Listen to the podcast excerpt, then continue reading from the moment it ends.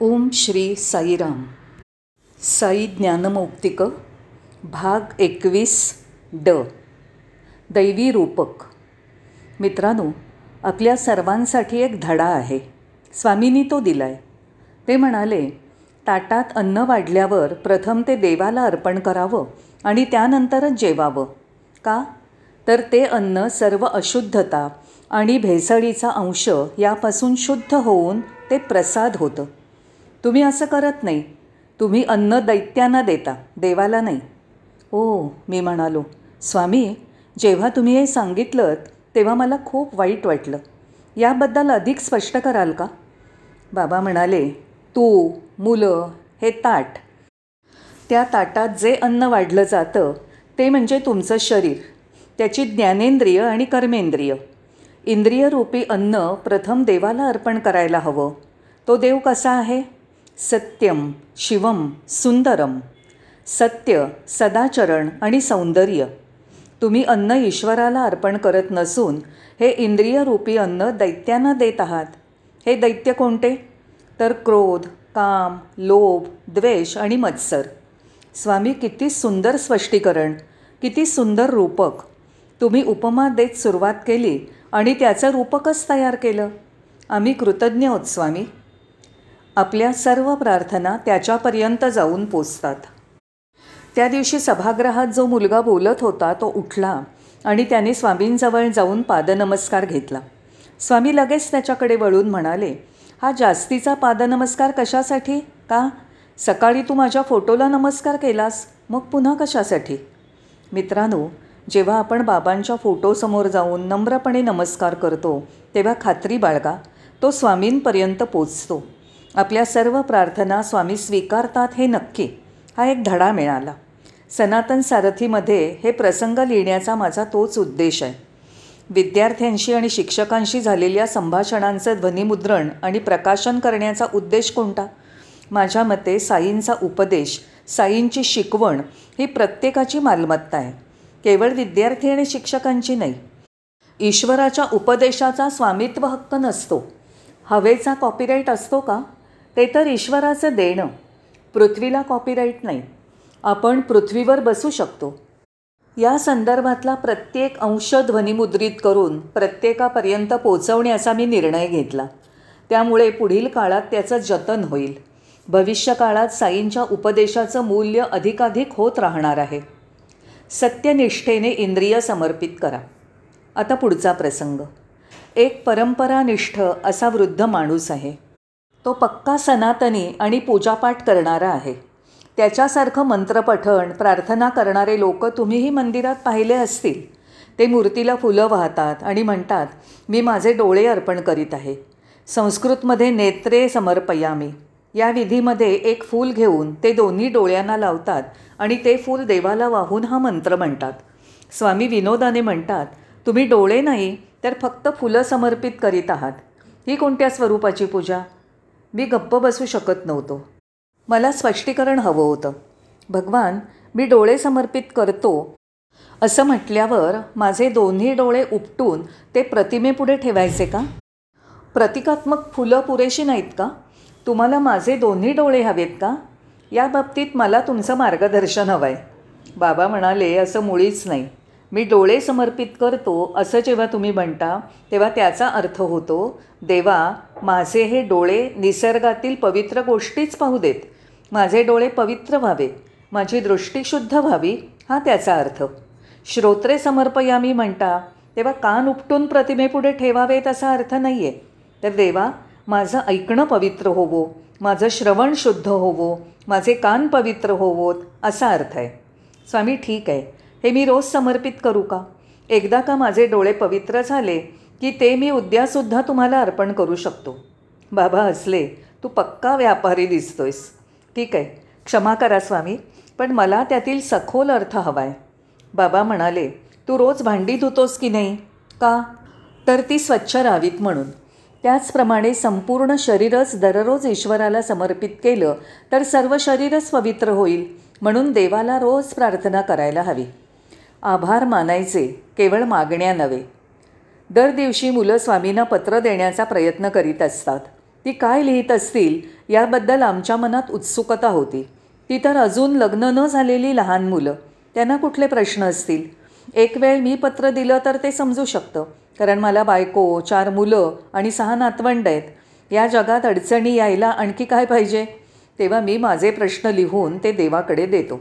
स्वामी म्हणाले ती मुलं काय लिहितात ते तुला माहिती आहे का अनिल कुमार? माझ्या मनात विचार आला आणि स्वामींनी लगेचच विचारलं. आपल्या विचारांबाबत आपल्या शब्दांबाबत आपल्या कृतीबाबत आपण खूप अवधान बाळगलं पाहिजे. कारण प्रत्येक गोष्टीची नोंद त्या दैवी कॅमेऱ्यात दैवी भिंगात होत असते. तेव्हा जादा हुशारी चालणार नाही. माझ्या मनात विचार आला होता आणि मी आश्चर्य करीत होतो ती मुलं काय लिहित असतील बरं? भगवान म्हणाले बघ एका पत्रात म्हटलं आहे thank you my God thank you Baba you inspired me to write a poem thank you Swami I got first mark in the class thank you Swami I sang in bhajans जेव्हा हृदय निष्पाप असतं तेव्हा प्रत्येक गोष्ट ईश्वराला समर्पित केली जाते. म्हणून ते तसं लिहितात. स्वामींना पत्र कसं लिहावं हे तू त्यांच्याकडनं शिकू शकतोस. ठीक आहे स्वामी. यापुढे मी काळजी घेईन. आत्तापर्यंत लिहिलं नव्हतं पण उद्यापासून मी लिहितो तेव्हा काळजी घेईन. माझ्या भक्तांसाठी आणीबाणी संकटकाळ नाही. स्वामी खाली बसले आणि त्यांनी मोहक हास्य केलं. चिडवल्याचं नाटक करत ते मुलांना म्हणाले मुलानो उद्यापासून मी कुणाचीही पत्र स्वीकारणार नाही. लगेच मुलं म्हणाली स्वामी असं म्हणू नका. कृपा करून आमची पत्र स्वीकारा. तुम्हाला पत्र देण्यातून आम्हाला खूप समाधान मिळतं. स्वामी कृपा करून आमची पत्र घ्या. स्वामी म्हणाले का? मग मी म्हणालो स्वामी काही संकटाची आकस्मिक घटनेची परिस्थिती असू शकते. ती तुमच्यापर्यंत पोचवण्यासाठी आम्ही पत्र लिहितो. जर तुम्ही पत्र स्वीकारलं नाही तर आमच्या हृदयाचे ठोके थांबतील. मित्रांनो त्यांचं पुढचं विधान हे अतिशय महत्त्वाचं आहे. लक्षपूर्वक ऐका. ते म्हणाले माझ्या भक्तांवर संकटकालीन आणीबाणीची अवस्थाच असणार नाही. आपण आकस्मिक संकटात आहोत हे जाणवण्यासाठी त्यांना वेळच मिळणार नाही. ओ स्वामी तुम्हाला काय म्हणायचं आहे मी त्यांच्या पत्रांची वाट बघत बसत नाही. मी थेट त्यांच्यापर्यंत जातो आणि त्यांची सुटका होईल. ते सुरक्षित असतील हे बघतो. माझ्या भक्तांच्या जीवनात आणीबाणीची अवस्था असणार नाही. भगवान श्री सत्यसाई बाबांचे हे शब्द दुसरं कोणी तसं बोलू शकेल का?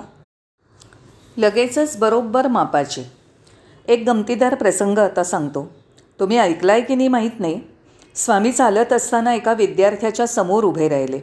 त्यांनी एक अंगठी साक्षात करून दिली आणि त्याच्या बोटात घातली.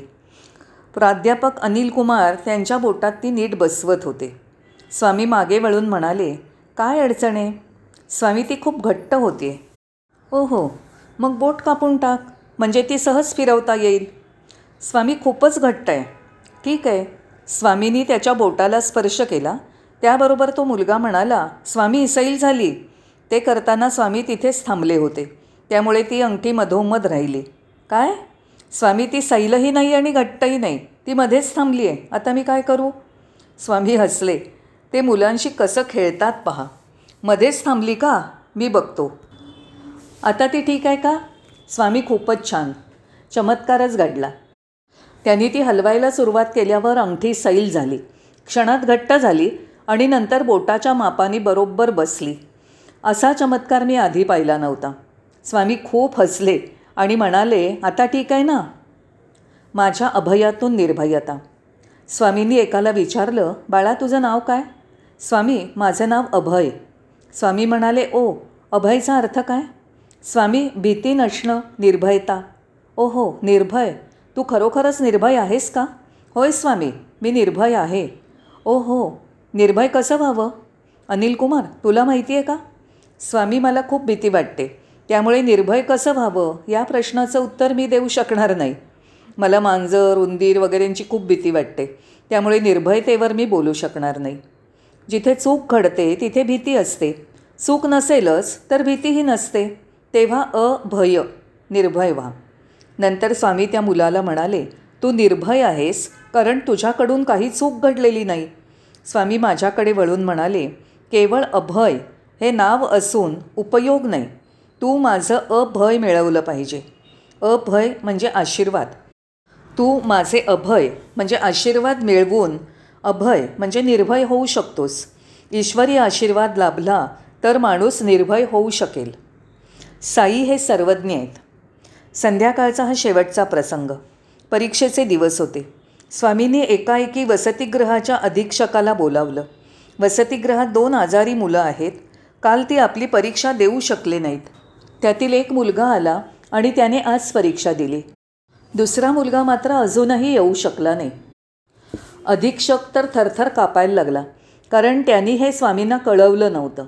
स्वामी स्वामी अरे मला माहिती आहे तू सांगायची आवश्यकता नाही. प्रत्येक गोष्ट मी जाणतो. मग मुलांकडे आणि माझ्याकडे बघत ते म्हणाले मुलानो तुम्हाला वाटतं की स्वामी तर इथे खुर्चीवर बसलेत. मी इथे बसलेला असलो तरी माझं लक्ष सगळीकडे असतं. प्रत्येक ठिकाणी काय घडतं आहे ते सगळं मला माहीत असतं. नीट ध्यानात ठेवा. सर्व काही उत्तम. दुसरं एक संभाषण. कोणीतरी चांगलं आणि वाईट असा निर्देश केला. ताबडतोब स्वामी म्हणाले चांगलं आणि वाईट असं म्हणू नका. माझ्या दृष्टीने सर्व काही चांगलंच आहे. माझ्या दृष्टीने वाईट असं काहीच नाही. प्रत्येक गोष्ट चांगली आहे. सर्वजण चांगले आहेत. भगवान म्हणजे मूर्तिमंत प्रेम. ते म्हणजे प्रेमाचं प्रकट रूप. ईश्वरी प्रेम हे चांगलं आणि वाईट यांच्या पलीकडे असतं. ईश्वरी प्रेम हे यश अपयश यांच्या पलीकडे असतं. ईश्वरी प्रेम हे चिरंतन आहे. ईश्वरी प्रेम हे निरपेक्ष आहे. असं भगवान श्री सत्यसाई बाबा म्हणतात. सर्वांना बाबांचा आशीर्वाद असो.